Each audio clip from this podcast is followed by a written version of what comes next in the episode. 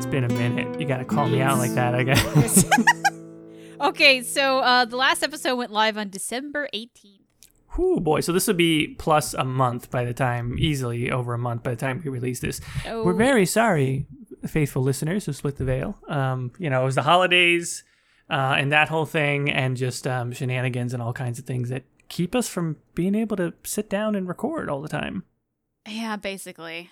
So I, I like I think because we've also been doing the D and D thing with Cole Mhm. uh, every other week, and like that, like while it's fun, it does kind of like get in the way. You know, we only have so much time in the day. It- true, and I know you're also streaming often on Saturdays, which is when we uh, tend to slot our recording and D and D. So it can turn into kind of a marathon for Katie uh, if she's Yeah. basically talking all day. Um, but D and D is fun. Uh, our friend Cole over at uh, the Kingdom YouTube, look him up, the Kingdom. Uh, it's fun D and D that we're doing there. Mm-hmm. Um, I guess that's our opening and advertise. yeah, uh, happy Merry Christmas to everyone. Happy New Year's. Hopefully, 2022 is. Um, what do you even say at this point? like, yeah. Ho- I I hope it's bearable. yeah. Hopefully, it's better than 2021 and 2020. But the bar is so low at this point for being better. Um, Can we just like just have a moment to say what the fuck for the last two years? Like, I mean, Jesus what the fuck for our whole adult lives as millennials? Uh-huh. Basically, it's. I don't want to bitch, but it's like there's been a lot of weird shit that's been happening. yeah, I I can't like I can't get my my boomer parents to just wrap their heads around like every time they say everything's gonna be all right. I'm like, all right, mom, when? It's been a decade, mom. In your 40s. Yeah, like Jesus Christ. Um, Anyway, it- it's good. let's talk about the That's, uh, suicide mission. Let's talk about something fun. Um, we are going to talk about uh, Mass Effect 2, as the title of the episode suggests. Um, we're reviewing Mass Effect 2, where we're going along our journey to, to sort of rank, not really rank, but just sort of like review and rate the Dragon Age and Mass Effect games, kind of in the same format as we ranked the characters of the Mass Effect and Dragon Age games. Yes, and I've actually been replaying Mass Effect, so I can actually give a a, a decent thing. So that that's actually yeah i think in a way like even not sort of notwithstanding our our format like we'll we'll make sure we get the ratings in and what have you but i kind of just want to know what you think of it overall so um yeah i guess if you want to g- give me your overall thoughts on mass effect 2 and and work your way around i guess if you feel like it to the story rating yeah. So I this kind of God, I didn't mean for this to be like one of those ep- those episodes, but like it just I I can't like not talk about it. Like when I first played Mass Effect, it was uh, 2014. I was just graduating from college. Everything was fine. And I, I really liked Mass Effect. It was having a lot of fun. It was great. I have fun memories of it. And then 10 years later, almost, I'm, well, I say, you know, it was, you know, 2021, I guess, um, playing through it again. I just, like, so much shit has been going wrong that, like, the underlying, like, depression not depression but like the what, what would you call the feel of i mean there, there is that hopeful feel like you are fighting it but like the the feeling is like you are trying to fight against this hopeless cause and you end up succeeding even though those are great sacrifices i'm just i just don't want to feel that you know like i just you want to play like, animal uh, crossing. yeah kind of i just want to like cute and fun and happy. Like i don't want to talk about like big deep sacrifices and shit going wrong and all my friends dying and all that. Like there's a there's all this going on. So I, I there's there's a little bit like i when i i i i know what like what okay. Mass effect 1 was a bit of a slog because i always thought mass effect 1 was a bit of a slog so that i knew that going in. Mass effect 2 i had a lot of fun going into it but like kind of when shit started getting really serious um i had like my own shit going on so just kind of like oh man i just don't want to do this right now. So i kind of stalled on it a little bit. I could Mhm. only imagine going into mass effect 3 because i remember that just being fun. Um but like yeah i i just feel like i'm having a good i know i would have a good more of a i know i would have more fun if just shit wasn't going uh, like haywire in my own life so like i feel like i i liked the experience but it's not the experience i want right now does this make any sense Mm, it makes sense. Like certain games, they tire you. You start to feel tired while playing them. I, I don't know Yeah. if that. It's like I uh, when I played Fallout Three for the first time. I remember like I think that was out at the same time as Fable Two, and I would have to switch off of Fallout Three because it's like, man, this world is so bleak. You know, it's like I can't play this forever. Yeah. Um, Mass Effect 2 is, you know, it is it is constantly reminding you that you're working up to a quote unquote suicide mission, that you're Yeah. that you're trying to do something impossible and you have a group of badasses, but they're also sort of a ragtag group of badasses in a way. If you're bringing hmm. together a lot of disparate people, so I can see how the tone of it. It's the dark middle chapter basically. Yeah. In in a weird way, I don't think Dragon Age I know people like to say Dragon Age Origins is real dark and whatever. And and yeah, like the Deep Roads level can be a bit like, ooh, damn. But like it's really nowhere close to anything that Mass Effect gets to. And I feel like that's why I find the Dragon Age series so much more comfy. Is because there's a lot of like goofy shit in the middle. Mm-hmm. Uh, I mean, I think Dragon Age Origins is, I mean, it's real dark in some spots, but it's not. I guess I don't know how to describe it exactly. It, it maybe has, it certainly has a different visual palette, but there's some, Yeah. there's some real tough shit going on in Dragon Age Origins. I mean, there there is, but like not not close to Mass Effect Two, you know, or Mass Effect Three. I, I feel like it's it's not like Mass Effect Three. I feel like or Mass Effect the series goes into darker places than Origins gets. I think.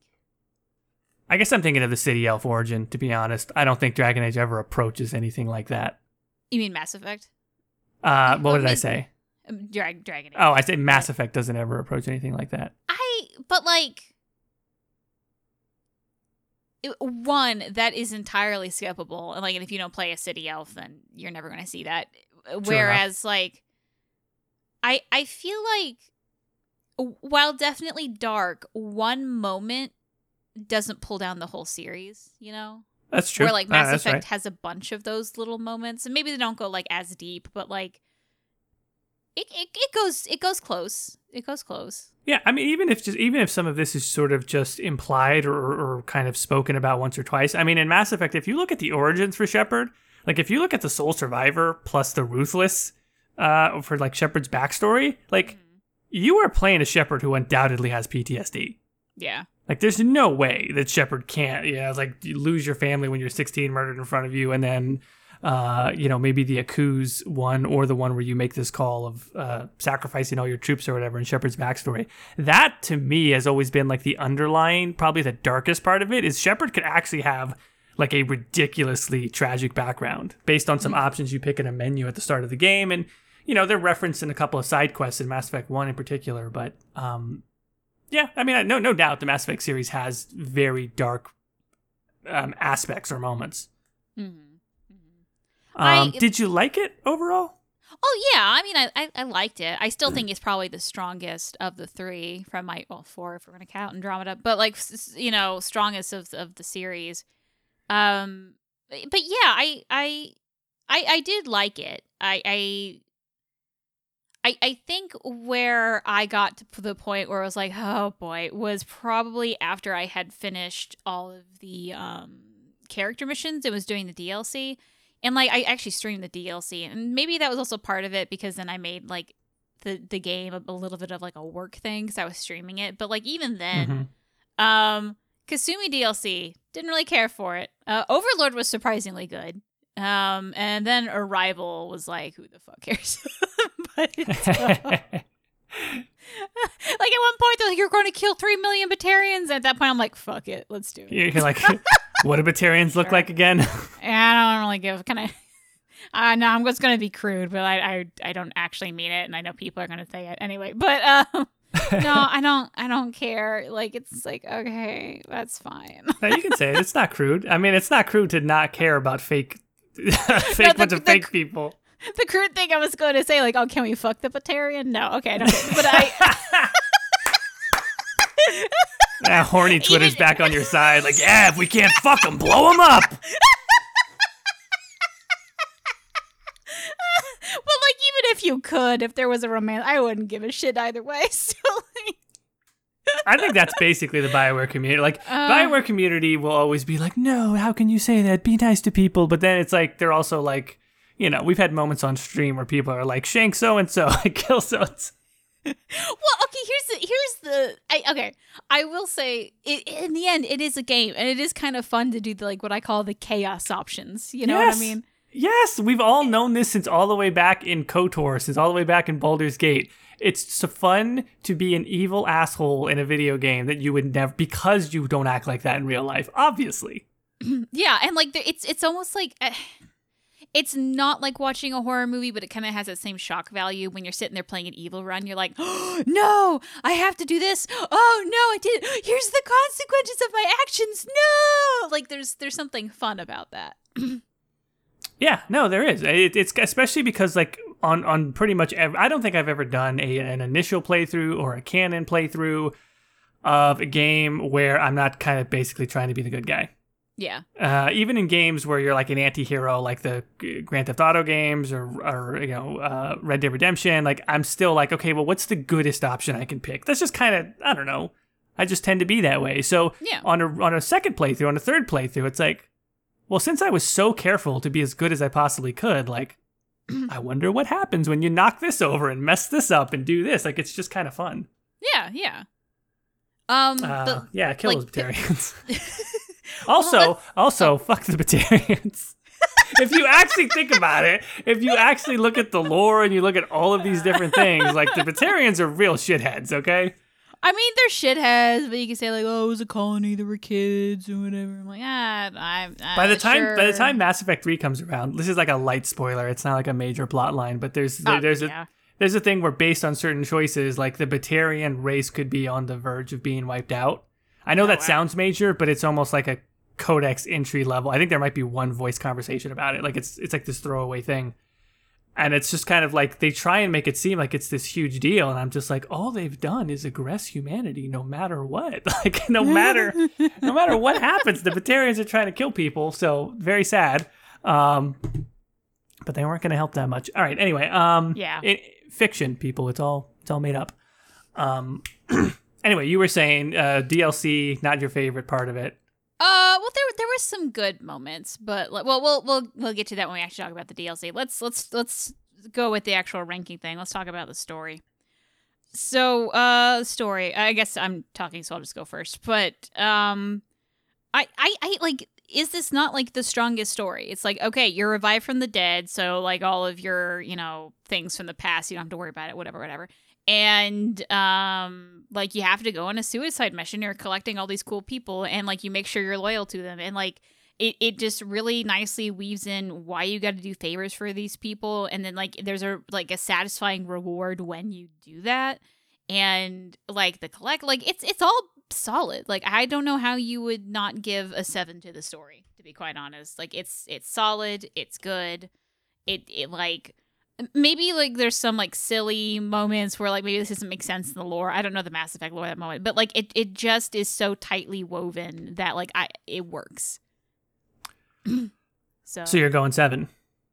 yeah, So I, I for the longest time, Mass Effect 2 is my favorite game of all time. Um, I I've made a video called Mass Effect 2 is overrated. It is a very interesting video because it is my I think it's my most liked and most disliked before they took away dislikes video I've Oh, ever done yeah. on the channel. Just kind of interesting. Uh, it's like a super divisive uh, topic, and my, my the whole point that I made there is I'm not trying to trash Mass Effect 2. Obviously, it's a great game. It's it's been my favorite game of all time. But especially when I replayed the Legendary Edition this most this most recent time, twice actually. Um, what I figured out is that Mass Effect 1 is a lot stronger than I thought it was, in my opinion. I mean, it's it's like whether or not somebody likes a certain food. It's its taste. It's all subjective. But to my to my taste, Mass Effect 1 was improved a lot by the quality of life improvements of the Legendary Edition, and therefore going to Mass Effect 2 didn't feel like this huge leap forward anymore to me as someone who's done that, you know, 12, 13 times before the Legendary Edition came out. So I feel like I got a more sober look at Mass Effect 2. Uh, and when I did that, I kind of noticed that I don't think it's as strong compared to Mass Effect 3 and Mass Effect 1 anymore for me. Um, specifically on story, though, I think it might have the best plot, but I certainly don't think it's better than Mass Effect 1 when it comes to theme. And I don't think it's better. I, I don't. I, I really don't even know if it's better than Mass Effect 3 when it comes to themes. I, I Oh. think that it's it's a good plot. It has great structure to it. The structure of building a team and going on a suicide mission works really well for the pacing of the game. Mass Effect 1 has kind of a classic open-ended RPG pacing problem is is that there's this huge second act where you're supposed to give players freedom to do whatever they want, skip certain sections, you know, whole planets can potentially be skipped. Take your time, do a bunch of side quests, but also you're supposed to be building the conflict of the main plot. And because it's not a movie or a book, you can't control the timing of that. So the second act ends up being huge and long. Mm-hmm. And you go, should I really be doing all these side quests or should I hurry up and chase Saren? It's kind of like that happens in every video game, but it's hard to avoid. Yeah. Mass Effect 2 comes up with this great structure of like, well, you've got to do this crisscross sort of thing and go across the galaxy to build this team up before you can get to um, the third act, which works tremendously well. You never feel like you're wasting time in the middle of, or at least I never did, uh, playing Mass Effect 2. It always feels like all of these diversions kind of are necessary in order to get you to where you need to go. Mm-hmm. So from a plot standpoint, I think Mass Effect 2 is really brilliant. Um, and the the thematic, you know, the things that it's communicating about theme are not they're not weak, you know, they're not entirely absent. Um I just I I don't I don't think that it's not establishing as many things as Mass Effect 1 was having to establish, and so I feel like it's more in the background. Mm-hmm. Um, I struggle with what to rate it though, because I think in many ways it is a seven, but I want there to be some differentiation between Mass Effect 2 and Mass Effect 1. Okay. Yeah, because you you rated Mass Effect one a seven on the story. Yeah. And it's really hard for me to just not give Mass Effect 2 sevens across the board, but I kind of have a new I have a new perspective on Mass Effect 2 now. Um, I'm gonna go with a six. I re- obviously I reserve the right to change it. If we might do a recap episode, but for now it's a six. Okay. So uh, why don't you take us away on the characters then? Holy shit, the characters. Um The Illusive Man is is what the best. Did we rank him the best villain or something like that? I think we might have. Yeah, I think we did. Um he was right up there if he wasn't number 1. I think it might have been him and Loghain Mm-hmm. uh who were the top two. I mean, the Illusive Man is an incredible antagonist. Um a lot of I think a lot of the themes sort of play off of the Illusive Man as far as, you know, what humanity's place in the galaxy is, how vulnerable humanity is, um, and yet still, you know, the need to work with other species versus sort of defending human interest against alien interest, and all of that kind of comes to a head in, in the the I guess the comparison between Shepard as a hero and the Illusive Man as a villain. So from that standpoint, I think it, it deserves big marks. Um, I think when you look at the cat, like the party members, it's one of the best goddamn parties ever in any Bioware game. I mean, it's just an outstanding crew. The returning people, like Garrus and Tali, are they really begin to take off. Yes. Uh, t- Tali in particular. Uh, I mean, Garrus in particular. I mean, like really, just everybody who's back takes off. I've said this before, but like Joker is not like Joker really has actually surprisingly little dialogue in Mass Effect 1. Like there's actually only a few conversations with Joker in Mass Effect 1. Oh, yeah. He doesn't really have that much. Like he really takes off in Mass Effect 2.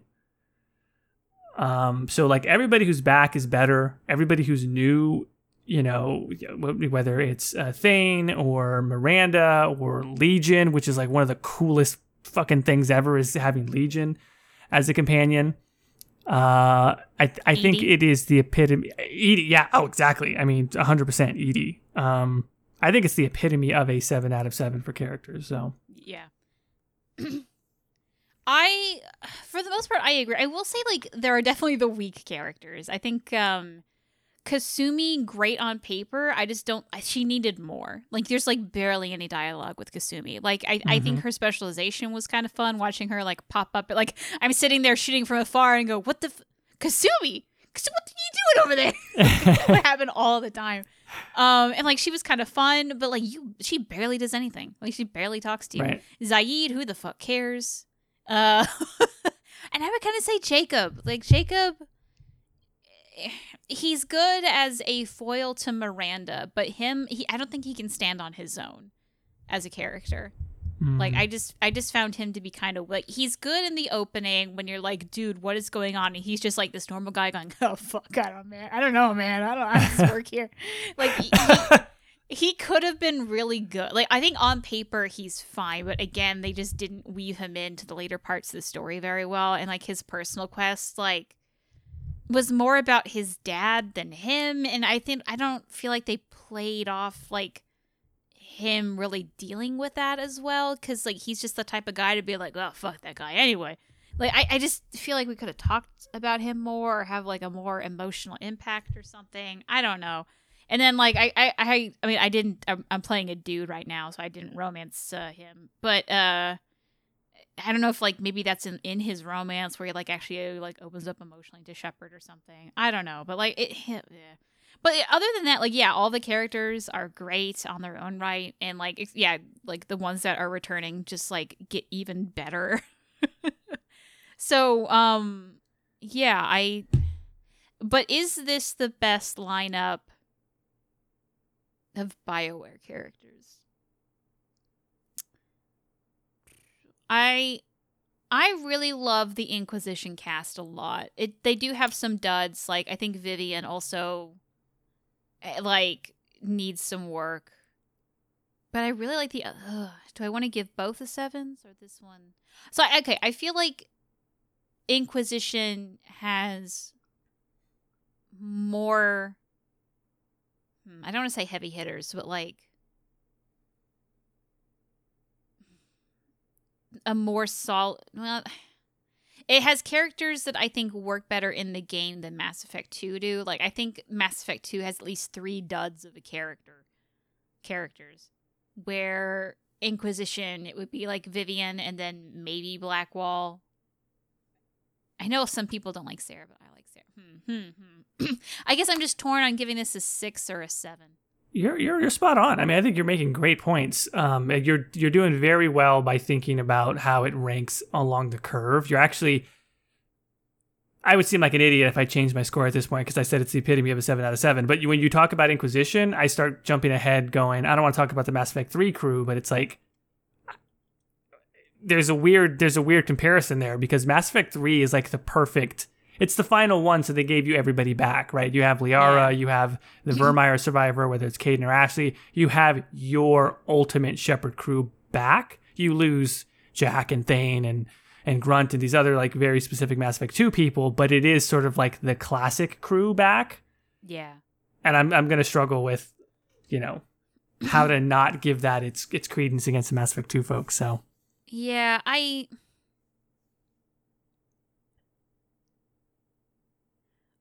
I almost want to give it a six, but I, I'm just wondering if that's just my Inquisition bias.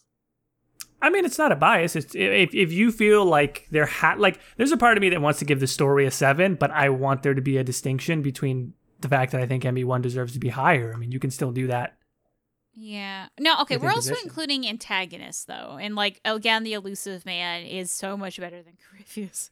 That's the thing. then- yep. Yeah, but I will say the romances, if this is including that, are better in Inquisition than Mass Effect 2. I feel like the Mass Effect 2 romances, because I, I did Tali. Maybe that's maybe Tali's romance is better in three or whatever. But like, it was just kind of like it was it was sweet, it was cute, but it was just kind of like, oh, all right, that was that was nice. Anyway, back to the Suicide Mission. Uh, where where I feel like in Inquisition, it's it's like a bigger part of the story. So uh, maybe that kind of evens out with the antagonist collectors they're just a good big but I, okay i think i'm okay. My heart is saying a six so i'm going to say a six but like if we do like a recap episode or like someone comes up with a good point in the comments or something i might change it. Because like they're they're very very good. I feel like i just have that bias towards inquisition more and so that's where this is Mhm. coming from Mm-hmm. is this the best Mass Effect has? Maybe. Um, I haven't replayed three yet. I haven't started. Um, so maybe when I play three, I'm like, oh, everyone was back and it was amazing, and then that that gets the seven. I don't know, but um, I I like the variety of characters in Mass Effect Two. I like how strong most of them were, and like e- e- even like the the ones that were weak. Like I don't necessarily think they were bad. I just want more of them. Whereas like there's definitely been Bioware characters even in this like lineup of games we're doing that like I just like Peebee. I don't ever want to think about Peebee again. she she just disappeared. I would be fine. It wasn't like one of those. It was just I they I wish there was more. It's I guess it's a Sebastian situation. So yeah, okay, I'm going six. That's my that's my final answer for now. I, I think the just last thing on the Mass Effect 2 characters, like Mm. Jack, Thane, I'll throw Legion in there. Like Mm. They make it the most unique cast ever.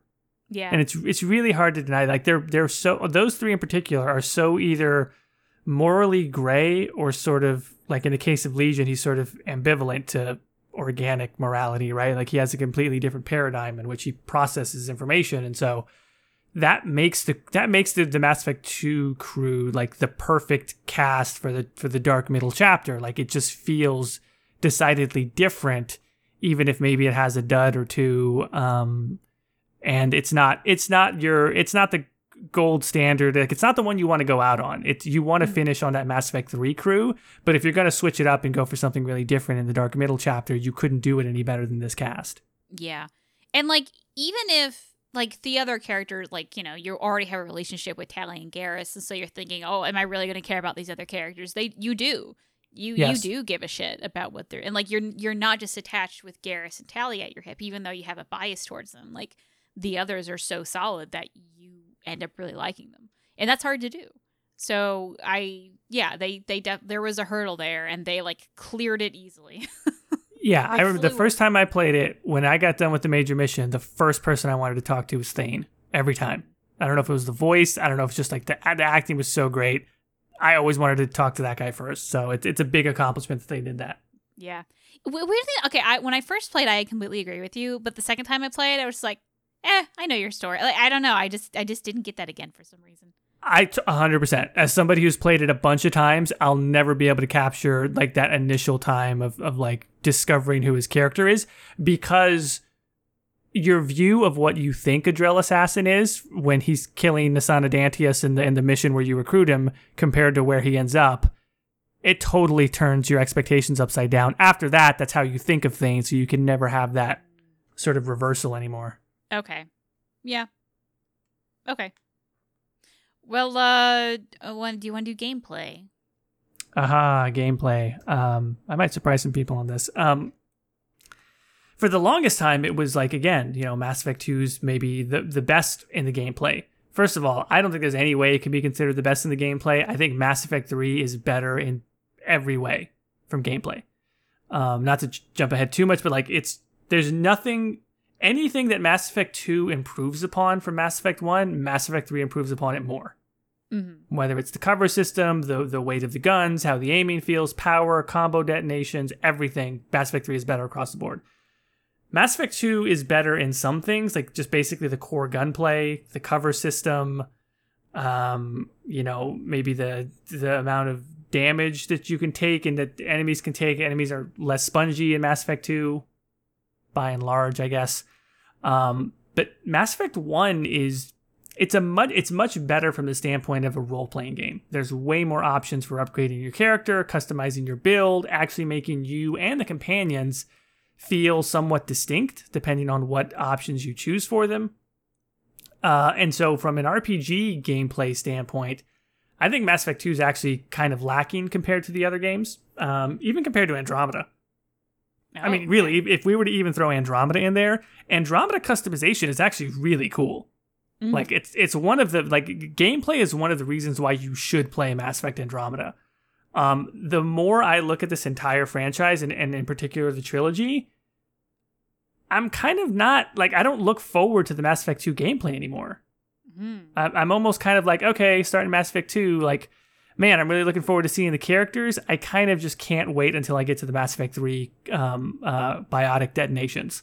Because like it- everything just feels a little too. I don't know. It just doesn't feel as smooth as Mass Effect 3. And, and especially with the improvements that they made to Mass Effect 1, it feels like this tiny incremental improvement on core gameplay between 1 and 2 as far as the shooting is concerned Mhm. and that's about it. Uh, so with that being said, and and given the fact that I think the role play systems are a lot better in Mass Effect One, given the fact that uh, I think you know I consider dialogue choices in in Bioware games to be gameplay. I, I think the dialogue wheel is way more robust and built out in Mass Effect One than in Mass Effect Two. Uh, I I feel compelled to to give this a five at most. Okay. I real quick on our rating. So five is okay. So four is like middle of the road. I've always thought of four as good. Okay. Oh no, I'm sorry. Four, four sorry. Five, no, no, no. That's right. Four is true neutral. Five is good. So I definitely so I gave Mass Effect one a three because it was painful at times for me. uh, I do think Mass Effect do definitely improved upon it, specifically on um, the power abilities. Because Mass Effect one, uh, there were power abilities, and I literally never used it because I didn't care. Uh, I actually used them a lot in Mass Effect 2. Um, and there was there was things I really like. I like I love that stupid drone. I don't know why. It's great. it's fantastic. That's why. I love it. Me and Tali. Like I so for all the Mass Effect games I played, I was always engineer because I just love that stupid little drone. Um, even in Andromeda, I got the drone. But um, yeah. So I it, it is an improvement, but I think I just don't like shooting guns because I have really bad aim. Mm, yeah, fair enough. and it just like annoys me. Like I kind of just like I like how the Dragon Age does it, where you go game. I want to attack this buddy, and uh, it'll just do it. I don't actually have to aim anything, uh, with like Mhm. with the exception of like AOE attacks. But at that point, like you're pausing the game. You're like, I'm going to gently place this AOE attack here. No, maybe uh, here. it's And a then- very big. AOE.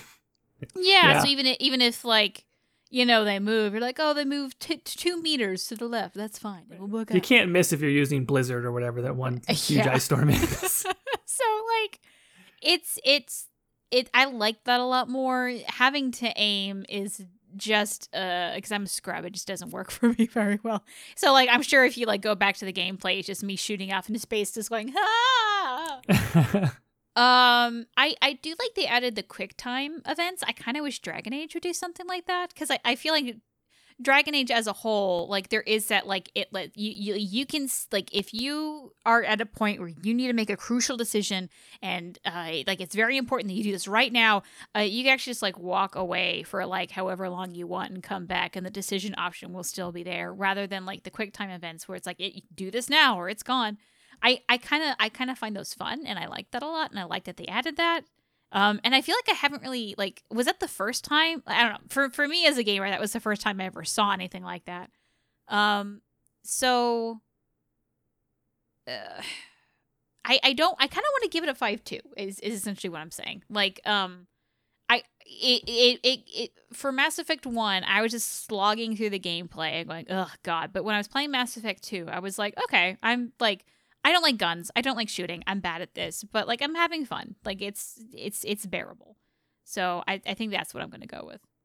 okay. Yeah, that's a very interesting question as well about who did it first as far as like a timed response. Yeah. I'm sure there are other games, maybe Indigo Prophecy, um, which also releases That's the- Fahrenheit, I think, in some regions. That's the um, Quantic Dream Yeah. uh, one, the David Cage thing. I think that one may have had. I know Heavy Rain did, but that was after Mass Effect. Um, I, I th- maybe Indigo Prophecy did. Can't remember. Okay. but um so let's let's go to the execution and design. Um I think the, Mass Effect 1 already had a really strong design and I feel like Mass Effect 2 just like did it better. I don't know, I don't know like I I I thought that like all the character designs are really solid. Like Jack and Legion and uh Thane all have a really striking design. Um even Miranda, even though she's kind of like milk toast as far as like compared to like Jack, like she, like the like the pure white cat suit, like she's very easy to tell who's who on the field of battle.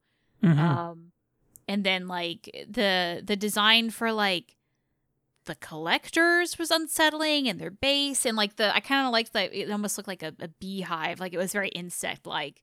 um, which I, I hate bugs, so that was kind of like a type of thing. Um, I I do think that as far as design goes, Mass Effect Three is probably going to win for me, just because all of those um, Reaper designs are just so unsettling that even though Yeah. the siren noise is basically the same noise as the terror demons, the sirens actually scare me a lot more than the terror demons ever did. Um, so I, I think that we, we gave six, we gave Mass Effect one to six. I think I'm actually just going to keep that.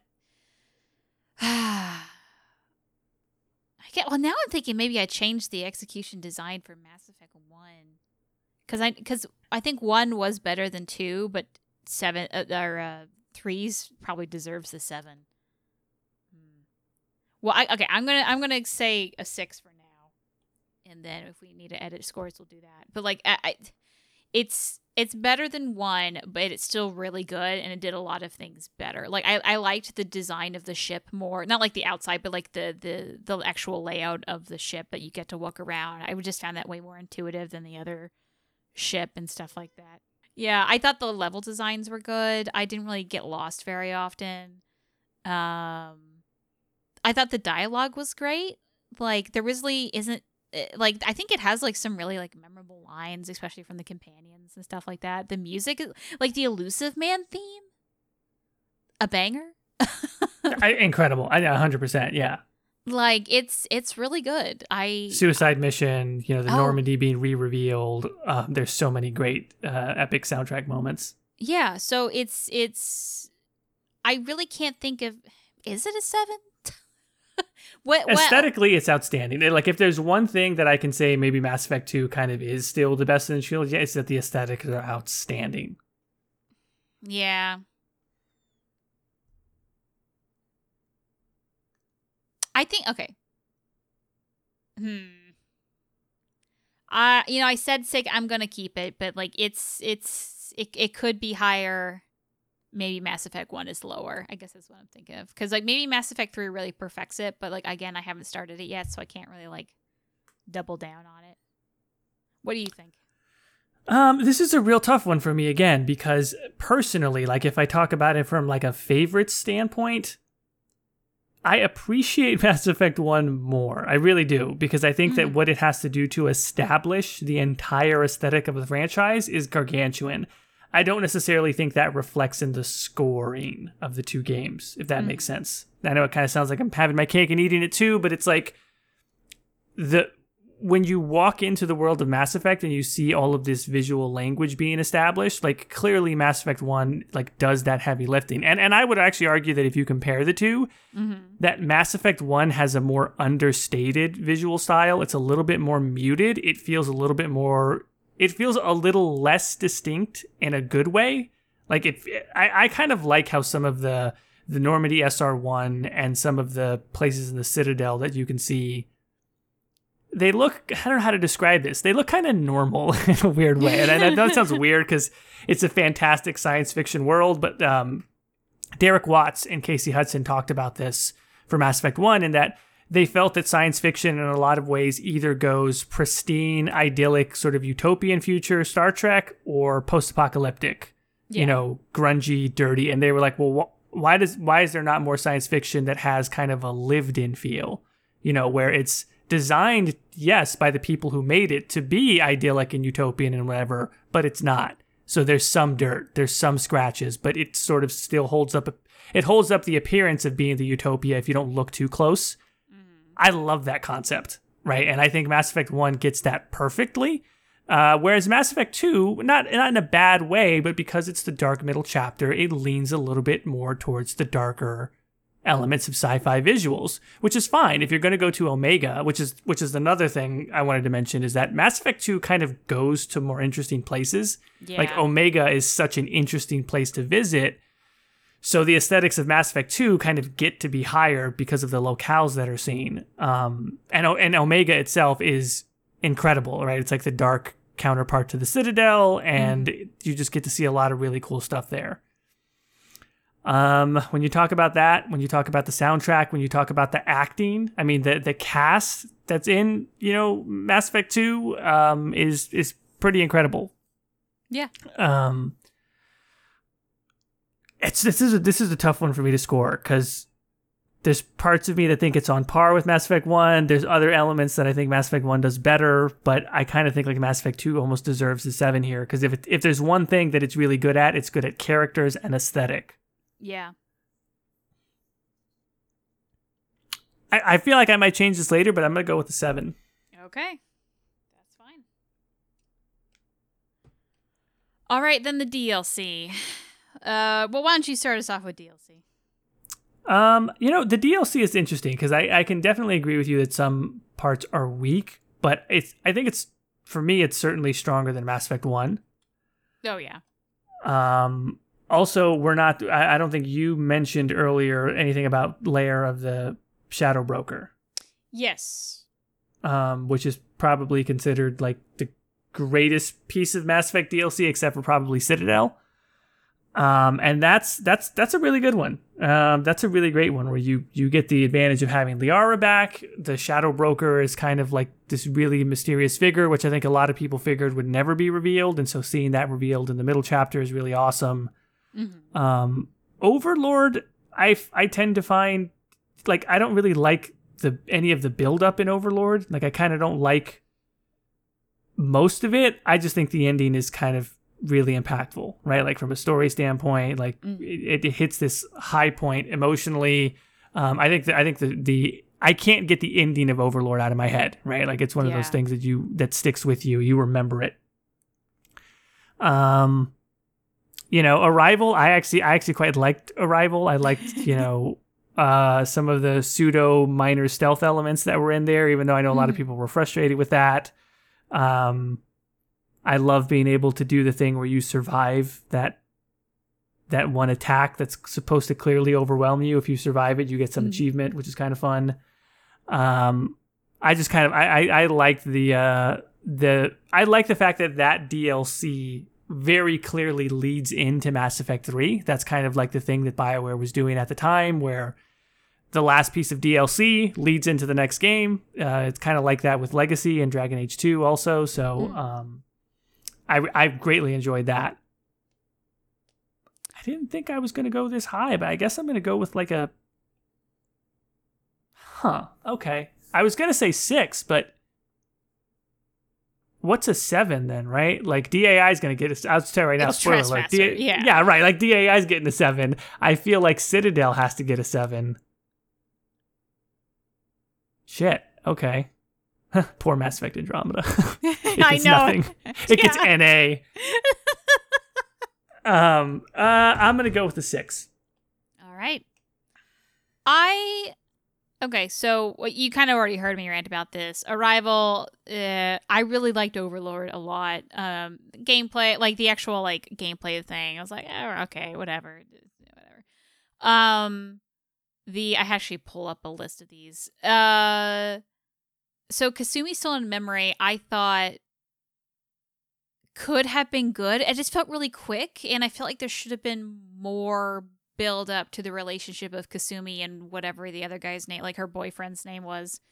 Um, I liked the kind of like you had to go to a party. It, it's the the problem is it is almost beat for beat the uh mass or the Dragon Age thing, you know, for the most Yeah. part. Mm-hmm.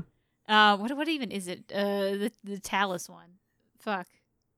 Mark of the Assassin, like where you go Yeah. to a fancy party and you have to sneak around the thing to steal a thing. Except rather than Mass Effect, it there's like a or rather in Dragon Age where there's like a gotchu where like oh Tallis is actually the Canary and all this thing and it goes that direction. Like Kasumi Kasumi's was actually truthful to you. Like oh yeah no we're we're stealing my boyfriend's memories and that's it. Um and like I I just didn't I I know Kasumi was grieving, but I feel like if I had lost my husband and all I had for him was like a box of his memories and he said please destroy it because there's some really harmful shit in here and it could really hurt a lot of people, I would destroy it. So like I just couldn't relate to her in that moment of like I get why you're grieving and I get I get it's really hard. Uh, But I don't really want to watch a video of me banging Michael like Kasumi was doing. What? No, what? Wait, was that what that story was about? Well, well, no, like it- wait at the very end, she's like watching his memories, and like there's very clearly a scene of her jumping on her boyfriend and about to sleep with him, and she's like has a smile, and she's like, "Yeah, I love watching this." And he's then he's like, "Well, but you gotta destroy it." She's like, "Wait, no!" And like that's like the ending scene, and I just found that kind of like I don't really want to watch those. Like I like I was the I was there. Yeah, like.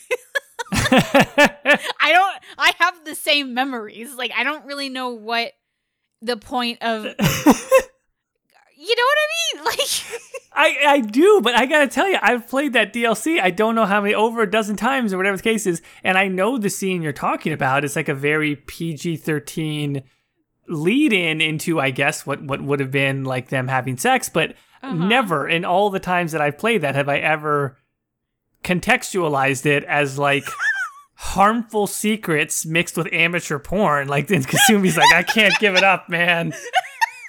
I got to have it. I'm not gonna close my Pornhub Pro account. I paid for this good damn it. I've never once, I've never once thought of it in those terms until just now. And like now that you put it that way, I'm like, oh yeah, she does kind of have a creepy smile on her face when she's looking at it. It's,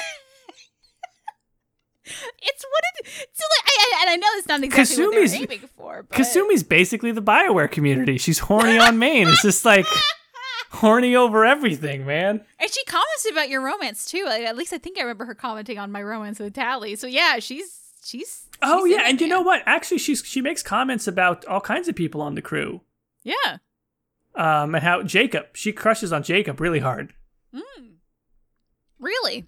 Yeah, there's there's evidence that she creeps on him and she watches him do sit ups with his shirt off. In Mass Effect 2 or Uh maybe that's a reference that's given in Mass Effect 3, but I think I think maybe she definitely mentions it in Mass Effect 2. Like if you regularly go down to her cabin to talk to her, which most people do not because she doesn't have like cinematic cutscenes, she just has like chirp lines. yeah. She will continually give you new stuff. So does Zaeed. Z- some of Zaeed's stories, if you go down there to talk to him, they're actually really good. And the actor does a phenomenal job, but no one ever does because you don't get like cinematic angles for those conversations. And so I think people just think of them as boring. Yeah. Well, I mean, like I would try to go down there and see what they say, but I feel like at one point I just started getting like repeating lines. So I don't know if like I just didn't progress them enough or, or what. I don't even know. It's not clear. I, I- I know that feeling as well. I think it's you know, like maybe after major missions they'll have something, but certainly there does come a point sooner with them than the other characters where you're going to start to get repeats. Yeah. Um, as far as the like, uh, uh, what have I not hope? Uh, uh, Firewalker. Who gives a shit? terrible. I mean, let's just be honest. It's fucking terrible. It, it's one of those. I the completionist in me keeps playing it on my reruns of the trilogy, and at a certain point, I'm just gonna have to be like, stop doing this to yourself because I- it's so bad. Is it Overlord that you have to use the same hammerhead thing? Yeah. So Yeah. I I played Overlord before I played Firewalker, and so Overlord just kind of assumes you have already played Firewalker and know how to Mhm. control the damn thing. So I'm sitting there on stream going, "What the fuck am I doing?" yeah, and it's so weak, and you have to actually fight with it, and it's like this is so dumb. Yeah, I, but I I just love the ending of Overlord so much that saves it. But um, on Lair of the Shadow Broker, I'm gonna make the controversial thing and say I liked Overlord more than I liked of the Shadow Broker. Go off. I, okay, yeah. and and I do wonder if that's just because I knew what was happening, like it had already been spoiled for me. Like I like I played Mass Effect three. Of course I know. Liara is the Shadow Broker. Of course I know she's going to win. Of course I know she's going to kick ass. It- it- like I know all these things. Um and like I I kind of vaguely knew of like who the Shadow Broker was because like I had there was something I was watching or reading and I saw concept art of it and I was like oh okay. Maybe it was the Bioware twenty five book I don't know. But um I, I kind of already knew all the twists and turns and I was kind of expecting it and like it was good. I was like oh, okay here's the well like, like the the cop at the beginning was so obviously like one thing that did annoy me okay so uh, you you go in there and like uh there's like the cop that's investigating why Liara was getting shot at. And then Shepard just goes like oh yeah she was investigating the shadow broker. I'm like no she's obviously a plant. Why like I don't actually know this. I'm just like it's just so obvious that this would be the plot beat. And it, it annoyed me that I couldn't like be distrustful of the the, the cop lady. Um, so like I, I guess like in a mixture of that one moment and then I already knew what was going on. That I, I was just kind of like, oh, okay. I mean, like I, I'm not saying it it was bad. I just I feel like being spoiled for it definitely ruined it in a sense. Um, and like there, I did really like the scene where Liara actually takes controls, and there's a moment where she's like, "Oh fuck, what do I do, man?"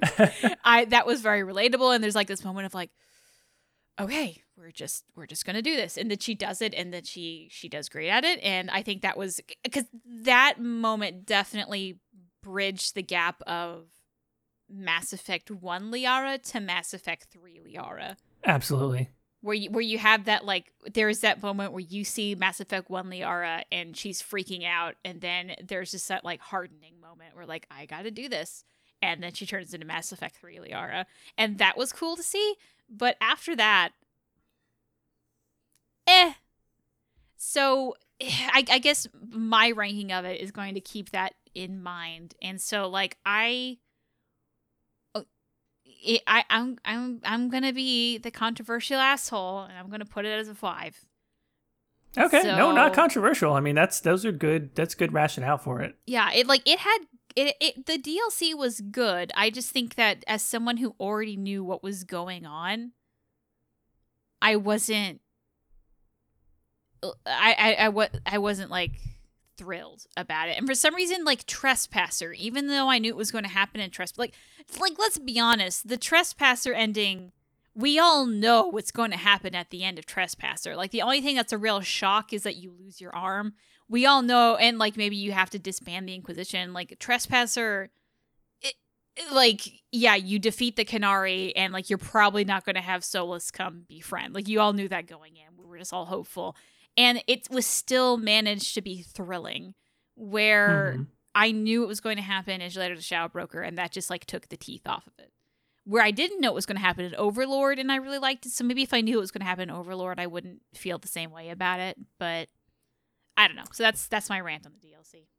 Yeah, I mean, just I'll say a word for for Lair of the Shadow Broker. Also, like the thing certain things aesthetically blew my mind like being on the shadow broker ship like getting mm. from the outside of the ship it visually i thought that was stunning mm. um actually getting to see a yahg and like the introduction of that species fully into the franchise i thought was incredible i think the yahg is probably near the top of my list of underutilized lore or, or story potential in the mass effect franchise mm-hmm. uh just stuff like that was really really cool yeah that i thought the boss fight for I, I guess the Shadow Broker. I thought that was really strong. Um, he felt like a big bat. Like at one point, he's just like he's sitting there in his like tiny little tux, and you're like, oh, look at the little guy. And then he just like opens his desk because you pissed him off, and he's huge. You're like, oh, big little guy. Okay, all right. So, um, and like the voice work was solid. So yeah, like it, they're they're a good DLC. Like I don't I don't mean to say it's not. I just I I guess having been spoiled, it spoiled it for me. Who would have guessed? But I, but I feel like not all, like the Citadel DLC. Even though like I I I I I've already played it, I know what happens. I think you can play it and still have that excitement again. I, I haven't played it again, so maybe I'm gonna eat my words next time we do this. But I, I don't know. so yeah, know that. Um, what? So uh, wrapping up on Mass Effect Two, a couple things I want to know. You already kind of alluded to the fact that you're playing Male Shep did mm. romance anyone in this uh, run, or did you romance anyone from Mass Effect Two? Uh Tali. We're doing Tali.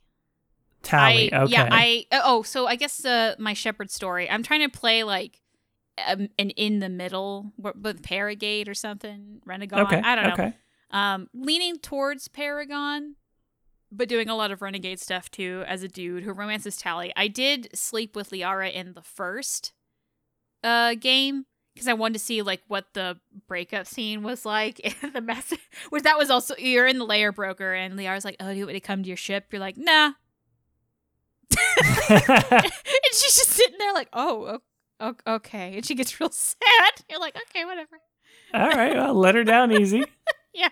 So I don't know if it was easy. It was kind of brutal in my memory of it. I don't know. It's on stream. Um, you know, the fun thing about that is you can get mm-hmm. back with her in three, which is pretty crazy.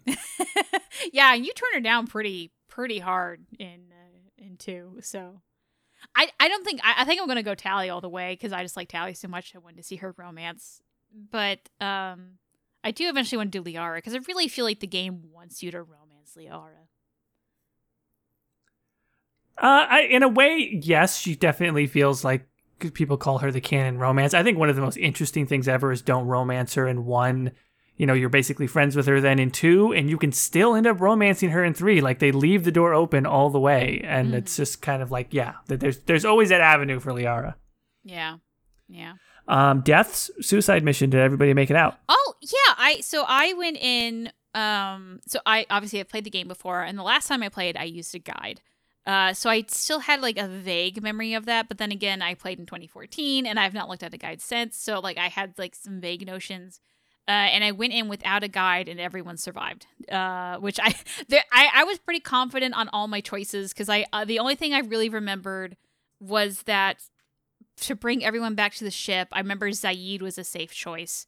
And um, when Miranda's saying that she can do the barrier, she's a fucking lying bitch, and you choose anyone but. Uh, that's all I remembered going in. And there was a, the, the very last choice of like who leads the like second mission or whatever. I sat there, was like, oh my god, I have no idea who to choose. Those are all.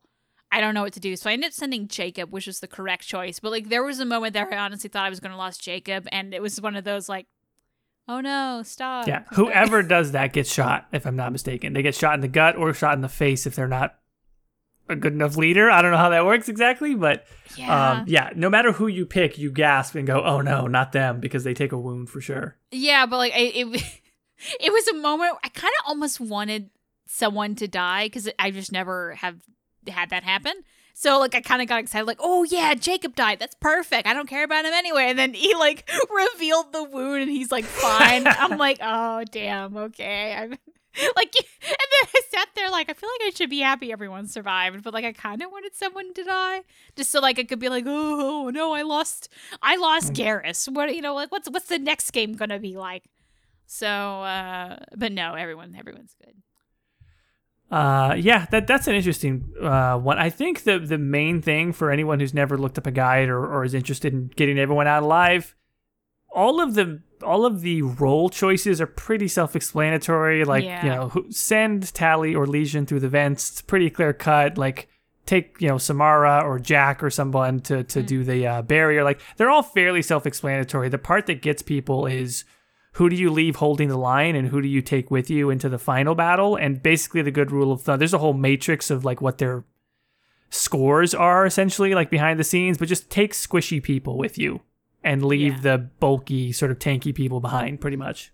Yeah, I, I ended up kind of doing that on accident. Because I, I I remember that um who you took with you almost always survived unless you really fucked it up. So I'm like, okay, I really want to see what Kasumi does in the next game, even though it's probably nothing. So I'm taking her with me, and she's Mhm. super squishy. yes And um, I'm romancing Tali, and I want her to survive, so I'm taking Tali, and everyone else Great. can do whatever. Um, Yeah. And it just ended up working out. So yeah kasumi's like a hero every mass effect 2 playthrough because i always bring her because she's going to die if you don't does she really die if you don't bring her? I, well, she's like I think she has one of the lowest scores, um, and so you want to take like take her and take Tali. That that's a, that's a, and also they have, but they both have overload. Yeah, Kasumi's got overload. I'm pretty sure, and so they're both they are actually kind of useful in the battle as well. hmm hmm Which I I will say that like when I was playing the end game, like the suicide mission and the final boss, that fi- uh, granted I'm playing on easy, so haha, okay, jokes on me. But like it was a lot quicker than I remember it being. it was like one point I'm like, oh okay, there's round two. Wait, oh, it's that's it. Oh, Mhm. Oh. yeah, okay. um, but it was. I mean, yeah, I, I like the suicide mission, uh, but everyone's fine. So, yay. All right, very good. Um, I think we've covered everything. Is there anything else on Mass Effect Two that you think we should cover? Um, I don't think so. Oh, uh, can we just like I I I'm doing a run with like almost no mods just because like I kind of want to get a vanilla, but like. What the hell did they do to the beards in this game? like I had a mod because I, I gave my guy a beard because that's who I am, and um, like the unmodded beards just look so strange because it's like really light and almost Hmm. non-existent, and it was kind of creepy. So I just I had a mod. I don't know if that's like a um a special edition or the the the new version or whatever. Or Mass Effect Two just did that, but yeah, it was kind of like, whoa, hey, buddy, what what happened here, dude? Looks like you basically shaved, but you didn't do it quite well enough. So it's just kind of like a creepy beard. Uh, uh, you know, I don't know. I, I at this point, after many runs and many custom Shepards, I just use default male shep. I just use um, shep blue every time now. If I'm doing well, not every time, but most of the time, if I'm doing uh, you know, bro shep, it's just the default. I this is weird, but I just feel like I failed if I use the default character, so I just never use the default character. Shep looks like the. I feel like the quality of the texture on that head is better than the other ones. It's just like it looks better to me. So I'm just like, Oh, well, I'm just gonna choose the one that looks the best, honestly. No, it they it, they did a great job, especially with Shep. I think female Shep is I don't I don't like how she looks to be quite honest. They Oh, I don't so- either. Yeah, that that weird yeah. The eye, it like it doesn't. I feel like the the the basic femme Shep look just doesn't fit. Um, at least for the the third head, I know they like backtracked the others, but like it just something about it's weird. it's not based on a real person. The way that uh, the the way that they used Vanderloo, the the Uh-huh. model guy for Shepard for male Shep, and it doesn't work. And then you know, well, they they used a real model for female Ryder, and we all know how that went. Um, Well, female Ryder, female because it doesn't look like the model. It doesn't look like Yeah. her. Yeah, there's something weird about the texturing. Then I do remember, like, I don't know if this is a myth, but like someone said the Ryder originally looked like one way, and in like the the um the beta version they sent out for testing or something like that, and then like they Yeah. redid the texture to something worse. That's right. Yeah, I mean, was- the, the the model who they used for female, well, for both, for both male Shep and female Shep. I mean, they're both just immaculate looking people. like, to be fair, even, like even the dude, I gotta say, I go, Jesus Christ, that's a real fucking photogenic young man you guys got there. I mean, like, holy shit, they they look like models, you know. uh-huh. And then I think they, I don't know, maybe at some point during the development, they're like, oh, why do these fucking people look so perfect? Let's make them look less perfect. Um, and so that's what they did. And I get it. I'm not saying that the Bioware was being shitty about it. Maybe they just felt, let's let's make them look not so much like supermodels, you know? I think they just kind of tried to make them look more naturalistic, down to earth, more like somebody who's, you know, just got pulled out of a cryo tube. I don't know. But I feel like they went a little too far to the point where you look at a picture of uh, let's say you look at a picture of of uh, Vanderloo, whose whose Shepard is based on. You look at the picture of Shepard in game, and you go, "Oh yeah, oh clearly that's the guy." Mhm. You look at a picture of the of male Ryder model, female Ryder model next to the characters in game, and you go, "What the hell did you guys do? like what happened?" Because it doesn't look like them anymore. Yeah, like I, I, I feel like I know there's like one thing I hate about like online discourse, which already we shouldn't even be talking about it. But like people are like, oh, the the the man babies are just upset that she's not hot anymore, and you can't want to fuck her. No, the, they made her goofy as hell, guys. Dude, she Yeah, looks like she's right. ten. That's what's that's what bothered me. Like, uh, look, I love me some weird looking women, love it. Aveline, give her give her jaw kisses. I love it to death. Uh, But Aveline also looks like she belongs in the universe. I don't mind weird looking women, but she doesn't like look weird. She just looks like a child. And I find that much weirder than anything. You know, like she honestly looks like a twerpy teenager. And maybe and like I I played a custom in the game, so who really even cares? But like it look looking at her face, I was like, "Why?" She she honestly looks like the younger sister, and they're supposed to be twins. You know, like it. It just I don't. I Yeah, I, I, I mean, uh, just on on that topic, I feel compelled to say I completely agree with you. Like, I cannot stress. I said this at the time. I've been saying it ever since Mass Effect Andromeda came out. Like, I cannot stress the degree to which I do not actually care. Yeah. Like, I do not actually care what the female protagonist looks like. I don't care. You can put a paper bag over her head. You can make her super ugly. You can make her the most perfect looking model. I, who cares? She's fake. It doesn't, it doesn't matter. Like, I'm looking at the back of her head. It's a third person game. Like, the vast majority of time, I'm using powers. I'm shooting at enemies. I don't care. Even in the cutscenes, it's fun to make a custom if you want and play around and make it look a certain way. But it's like, I'm not there to stare at the female character's face and just like admire it one way or another. That's not the point of the mm-hmm. game. The point of the game is make story choices, build relationships, shoot things, use powers, etc. You know, uh, it's it's it's weird, and I don't care. The only thing that I say is like, well, let's just not be in denial about it. Like, let's just tell the truth, and then we can go on not caring one way or another. Yeah. I see. I feel like we just really need to change the language because, like, it's not about FemShep being pretty. It's not about Ryder not being pretty. It's about they don't look like real people. They don't Right. look their age. While the I think male Ryder actually looks decent, and and fem or a male Shep do look kind of the rage and look like real people. And like it bothers me that the discourse is oh they're not hot and oh you're just mad because she's not hot when like that's not what i'm saying and that's not what a lot of people are saying like she looks like a weird anime girl femshep does and this one looks like a little girl like it, it, i don't care if they're hot like i think a really good example of this that looks like a real person is actually Aloy from horizon zero dawn or whatever. Whatever. what is it you want to hear something funny? what My girlfriend just owned Aloy the other day. I'm replaying Oh, no. Horizon Zero Dawn because because Uh-huh. the, the sequel's coming out in a month, and my girlfriend's watching me play, and she goes just like apropos of nothing, like just silence, and my girlfriend just goes, "She's ugly." but that's great no And- who cares she looks like a real person no, uh, not according to my girlfriend. So I said, "Well, wait a minute. What do you mean? Why does she?" I go, "Why does she look ugly? What's with that?" She goes, "Like, well, not that she's ugly, ugly, but like she doesn't look real. She thought she did not look realistic at all." Oh, really? But she has an issue with the characters in those in, in Horizon generally that they look plasticky, and I agree Okay. with that. It's That's not so much the design of the character, but the tech or whatever they're using for those textures Mm-hmm. looks really plasticky. It really does. Okay. See, again, I have not played the game, but like it. Uh, But she look okay. I could probably go off in the street, point to a random woman, and she looks closer to Aloy than FemShep. You know what I mean? Like that looks like someone off the street, and I and I like that look. I like a normal looking woman, and I think Aloy is closer to that than Shepard or Ryder ever was. You know, okay, I know we're going off on a different subject, but Yeah, it's a podcast. We can do we can do whatever we want. Um, so on Aloy, because I want to talk about this a little bit. Okay. Addendum, bonus topic. Um, on Aloy, there's this controversy. Mhm. I guess because the gamer boys got mad, so it's a controversy. Well, it's not just the gamer boys getting mad. A couple gamer boys got mad, and then the other people got madder at the fact that a couple gamer boys got mad um, because they said her face looked fuller, a little rounder. Okay.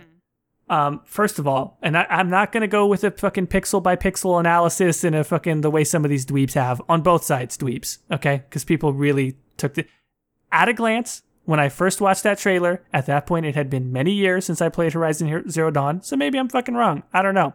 When I saw that trailer, I'm like, yeah, her face looks rounder, like it just looks bigger or whatever. Okay, it just does. I don't want to lie. Just to my eyes, it does. Also, who gives a flying fuck? It's a it's a game about fighting robot dinosaurs and like fucking you know your well I don't want to spoil shit but there's there's all kinds of wacky shit in that story. I don't care. I don't care if her face looks like a fucking blimp. I don't fucking care. I want to. I, want, I don't give a shit. I want to run around. I want to climb shit. I want to see a fucking a giant robot that looks like a giraffe with a plate on its head and climb it and unlock the map and then fight a T Rex dinosaur thing. Mm-hmm. I don't fucking care what her face looks like. And also, if some people do and they're like, oh, her face should be fucking skinnier or whatever, I mean, they're entitled to their opinion. Who gives a fuck? It's the, it's a completely unrealistic world. It's a, it's all made up anyway. I can't believe people spend so much time talking about it. To be honest, Yeah, the only reason I, I even like it's oh God. This is a whole Twitter thing. Like everyone just gets butthurt about shit that doesn't matter because maybe because they don't want to think about the real problems. And, and part of that, I kind of get it. But like, yeah. Also, the um, uh, what was her name? Dina from The Last of Us. She got railed because of her nose. Who cares? oh, I thought it was. I thought uh, Abby got the worst of it because she was jacked. Abby. Okay, yeah. I forgot she exists. I send her again. I don't play, and I didn't. I don't have a console, so again, like that's another one. Abby is another one where I'm just like, look, don't lie, okay, tell the truth, and then who cares, right? Like the whole thing about Abby is like the first thing I said when Abby walks on screen, it was like, oh Jesus Christ, apparently they still have steroids in post-apocalypse. Like holy shit. this, this chick is fucking definitely on roids. And then after that, it's like, well, I mean, well, who's your character? I thought the Abby character was interesting enough, flawed in, in, in, in a cool way, and like, she's a good character. Is she jacked? Fuck yeah, she's jacked. Does it stand out as being a little unusual uh, in that world? Like, what do her macros look like in a post-apocalyptic world? Uh, she must be eating a lot uh, to to maintain that amount of muscle mass. Um, but I digress. At the end of the day, who cares? That's not what the story's about. The story is not about Abby's biceps. Who gives a fuck? You know. Yeah. Anyway, uh, so that was our Mass Effect ranking. Listen, I don't know, man. It's episode whatever of Split the Veil. We can do whatever we want. no, I, I, I'm glad we did this topic. Although maybe we should have saved it for a whole other episode. Hey, if you want to see this on an episode and us ranting about characters, uh, hit us up.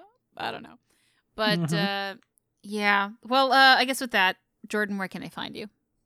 Uh, they can find me at the Exalted March on uh, YouTube. Uh, you know, sometimes on Twitter at the Exalted March. Uh, Katie, where can the folks find you? Can, can I just out you for a bit? Because you, you said sometimes on Twitter, and you like when we started this podcast, you're like, "Oh, someone tagged me in like a post it was like a month ago or so." Yeah, I rarely ever look at it. Uh, you can find me as Killer on both YouTube and Twitter. Uh, and I guess with that, Darish.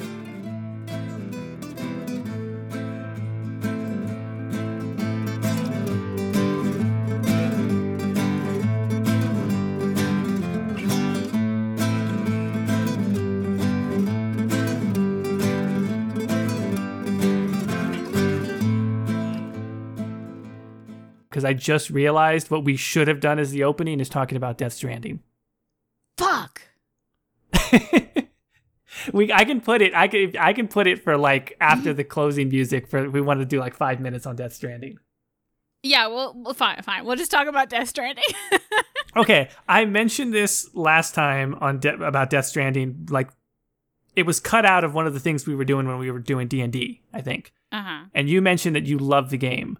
And I remember you talking about it. You and Michael played it. Mm-hmm. Tell me about Death Stranding. What would, why do you guys love Death Stranding?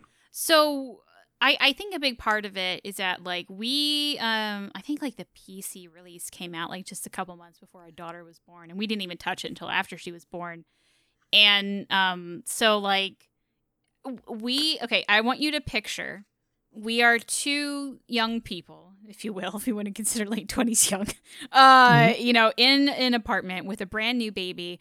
Everyone we know that has any experience with babies live far away. Plus, there is a pandemic going on. We're, we can't leave the house. Michael's working from home.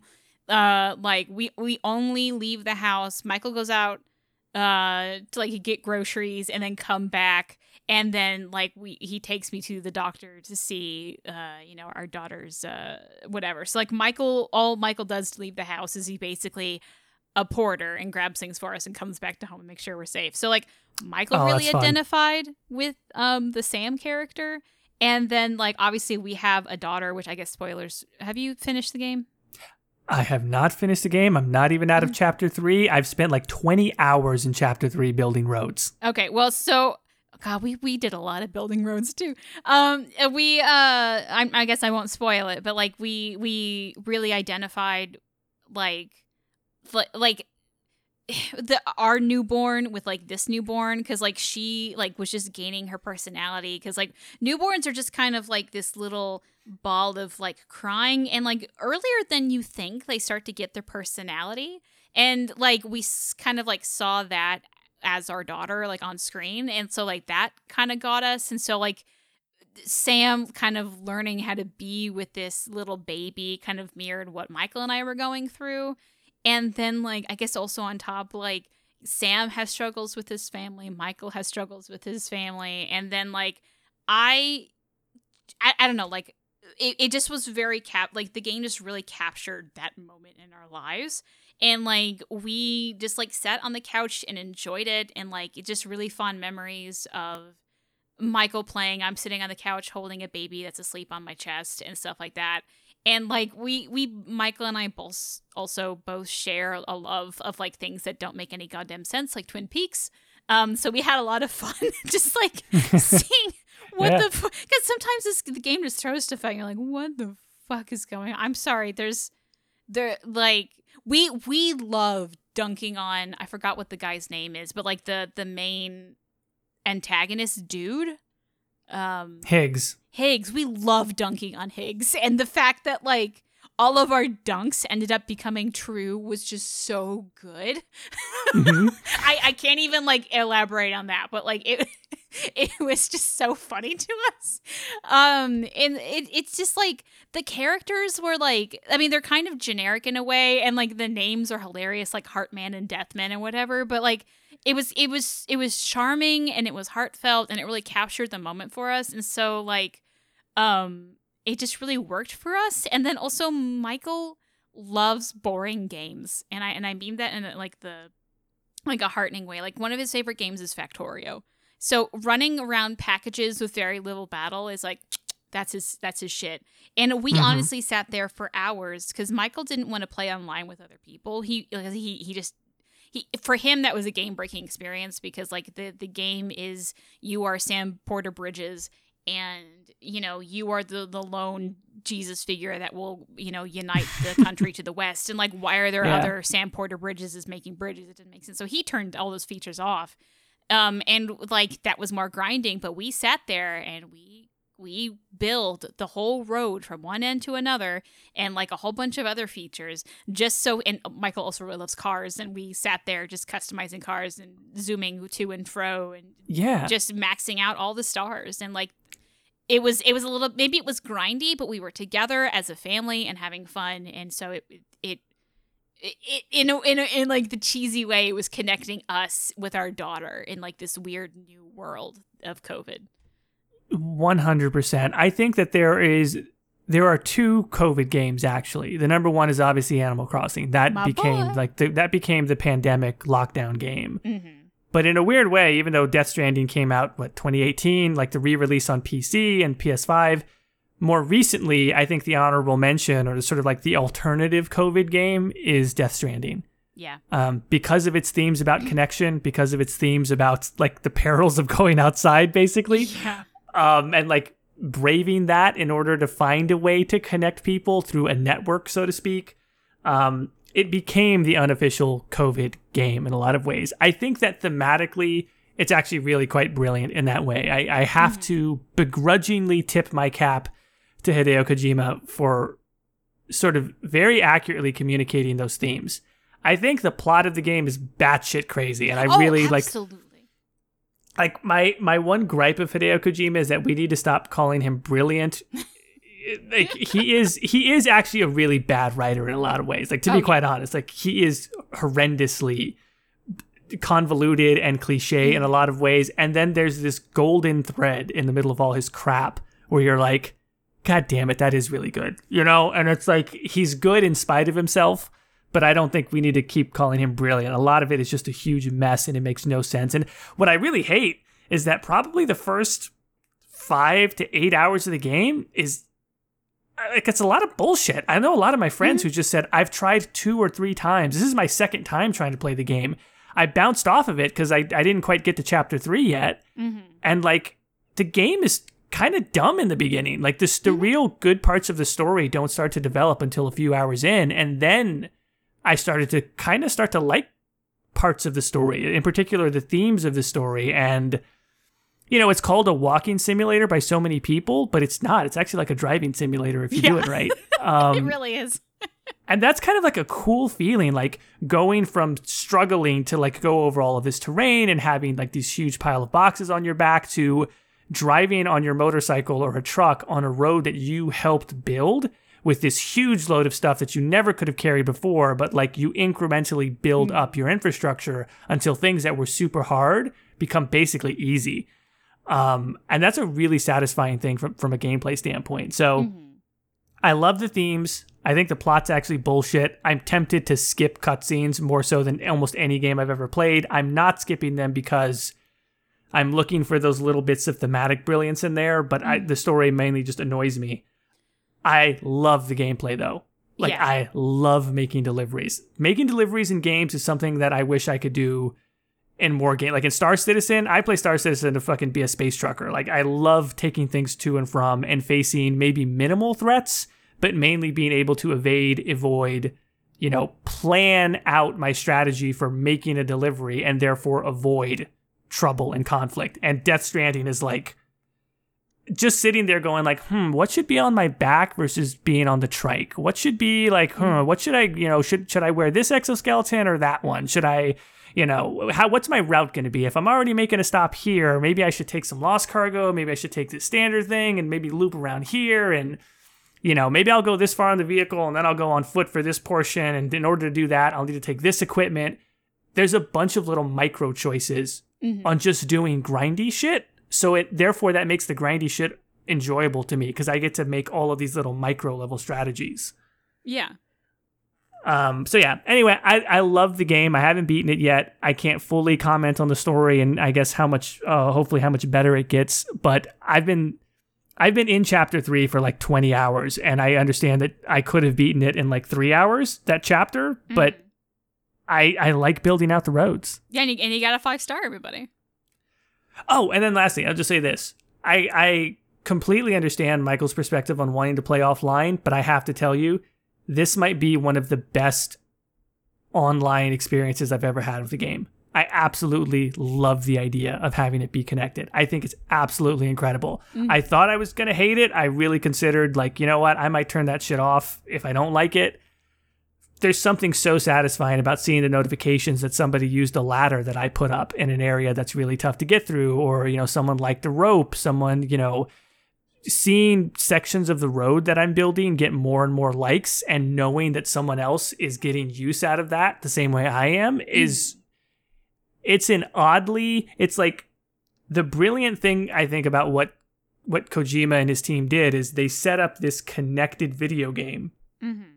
where all of the interactions are limited to being exclusively positive Yeah. and like you can't be negative in the game. So you're you feel connected to all of these other players but unlike all of these other areas of online gaming community which can sort of vacillate between being positive and being really toxic there's no opportunity for death stranding's player base to be toxic to one another. Not on the game anyway. Mm-hmm. like all you can really do is help people and and express gratitude for people's help. That's it. Those are your only options. And oddly enough people seem very happy to do that Yeah. I I I will say like one of the reasons Michael really didn't want to do it other than like story breaking reasons, like Michael likes doing things on his own. So I feel like he he like he likes strategically placing the ladder and placing whatever. And I think finding one in the wild would just drive him crazy a little bit. I don't know. We I we have talked about playing it again, particularly the um I think you're probably playing the director's cut. right? director's cut Yeah, yeah like that only just released. We haven't played that, and I and I, I think there is new content that we we haven't done. Um, I, I actually not quite sure all the, the differences yet. Uh, but yeah, I maybe we'll end up doing that one day. I don't know. I think we just, uh, to be honest, I know we're we're doing this as like a bonus, but maybe we just need to do like when you finish, do like a whole episode on it because like I could talk about this game. a lot. so could i. So could i. I really could I, I agree with that. When i'm done when i beat it and it's going to get derailed because i'm trying to play horizon zero dawn and then i'm going to play the new horizon so be, i don't want to rush it. When i Oh, started yeah, to look at the 2022 is such a full calendar year. I started I, I looked up how many chapters are in the game and it's like 13 and i was like oh shit either i'm going to have to rush death stranding in order to beat it before horizon forbidden west comes out or I i'm going to have to sidetrack it. it is a deceptive 13 because at one point it's like there's a, there's a couple chapters where you blink and it's over. Like it's not like chapter 3 where it opens up and it's this big thing. Like it's like it, it's like you know cha- I, don't, I actually don't remember the number like chapter 13 and you sneeze and chapter 14 like oh okay i guess that was a chapter yeah, I, I I did read that that chapter three is actually the longest. Mm. Um, and so you know that that uh, notwithstanding, I figured like I'm just going to continue to play Death Stranding on the side. I I want to grind it. I want to kind of get everything unlocked and like build everything. Because I enjoy playing it that way, so I'm gonna kind of play it on this side of Horizon for the next you know a couple months here, uh, and then we should do a full episode on it. Because I think I think there's so much to unpack about it. Um, and in particular that that online versus offline experience i think that'll be really cool for us to talk about yeah. uh, also more. like the soundtrack love it. It's beautiful. I it's love freaking yeah. beautiful. And like it's I, I will say so like what I don't know how much of the soundtrack you have unlocked. I, and I I wouldn't consider this a spoiler because it's, it's not like one of those where like sometimes when you're you're playing the game like a soundtrack will just beautifully come in the background while you're walking it's not one of those you just like it's a song that's just like oh this is in my music player suddenly okay it's a song called Pop Virus and it had fantastic like, I, I fucking love love Pop Pop Virus. Virus so much. when people put that into a mailbox, like you can customize level two structures.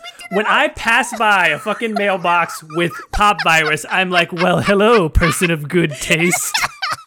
I we Michael and I love that song so because it, it's also like it doesn't fit at all with the rest of the the soundtrack. Like the rest of the soundtrack is like somber and kind of like down low and down here, and we got you. And then Pop Virus is like it's. I played in my private room to like get Sam pumped up and like mentally rejuvenated to go back out there. yeah, we did too. we It's loved Ghost is great. Trigger is great. Like there's there are so They're many so great tracks from there. I said this about um I was me and my girlfriend were watching Arcane on Netflix. Cool Uh-huh. show. Check it out if you haven't. But they've got this thing with their soundtrack where I would just turn to my girlfriend and go, you know, sometimes people, maybe the producers or the writers of the show, they have a Spotify playlist or whatever that they're listening to while they write it. Uh-huh. And they like a song, so they go, "Man, we should put this song in the show. People are gonna love it." And when you hear it in a in a cinematic setting, you just go, "Yeah, that just sounds like a popular song that they like or whatever." yeah. A lot of people don't have the taste that they think they do, probably myself included. all, all my complaints about Kojima notwithstanding, the motherfucker gets pop culture. He understands it, and so when he picks songs, it's like, shit, I got to give it to the guy. That's a really good song for this cinematic moment. Like he just gets it. Yeah, and, and even like Pop Virus, even though it's so like upbeat, whatever. If you actually look up the lyrics, you're like, oh, that's why this is in this game. I don't know if you've done it.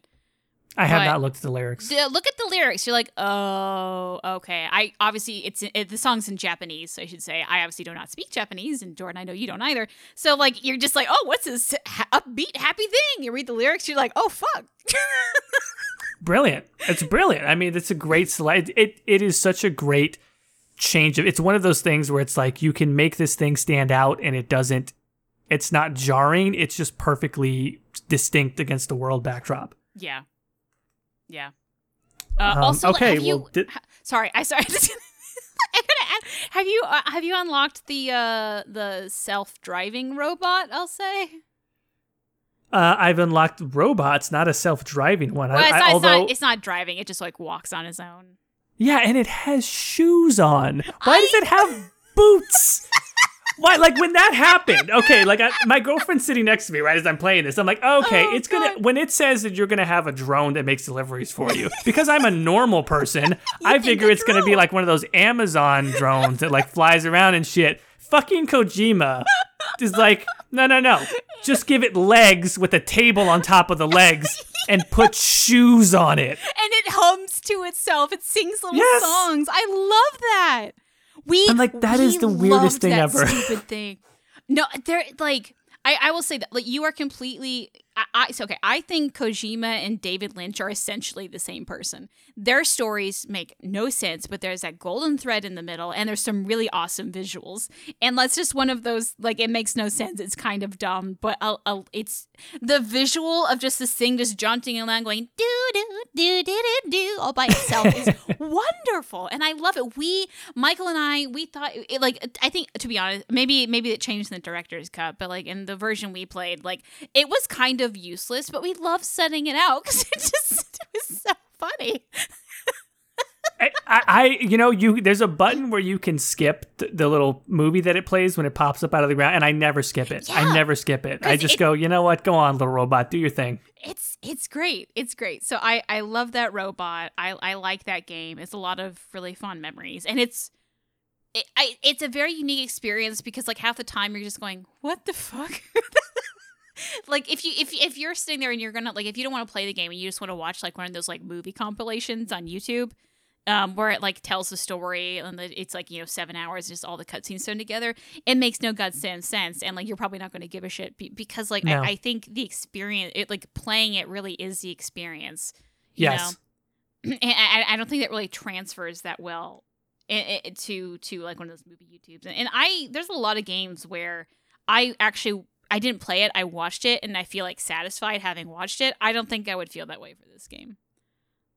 So No, I, I completely agree. I think I think it's a triumph in that sense, in that it's really a truly gameplay a gameplay first experience Mhm. from Hideo Kojima. Even though I know he loves story a lot, I think this and and um, Metal Gear Solid Five also were very gameplay upfront experiences, and I think that that's kind of incredible. Yeah, and like you can like anytime like they mention like ex- extinction entity or whatever it was, you just can take a little nap because who cares? But like, yeah. Anyway, so uh, that's that's all I have to add. But we should. I, I I feel like if we do an episode on Death Stranding, it'll just be us talking about it a lot. But I at least want to talk to you again when you finish the game because I want to know how you liked it. Yeah, Because- for sure. I mean, we said we, we we just said right now we would do five minutes on it, but I think we just did fifteen, almost twenty minutes on it easily. and so when we beat it, I, I again I could keep talking about this uh, forever. So um, yeah, once I'm done with the game, uh, we can definitely come back and do a whole episode on it. All right. Well, uh, Uh, bonus content, everybody. boo. Is is this gonna be tagged onto the end of the episode, or is this just gonna be its own thing now? nah, I'll just put it on after the outro. All right. Eh, Surprise. Now we don't have an outro, so now the now the episode just ends. Yeah. Bye. All right, everybody, goodbye. 君を探してる霧の中で朽ち果ててもさまよう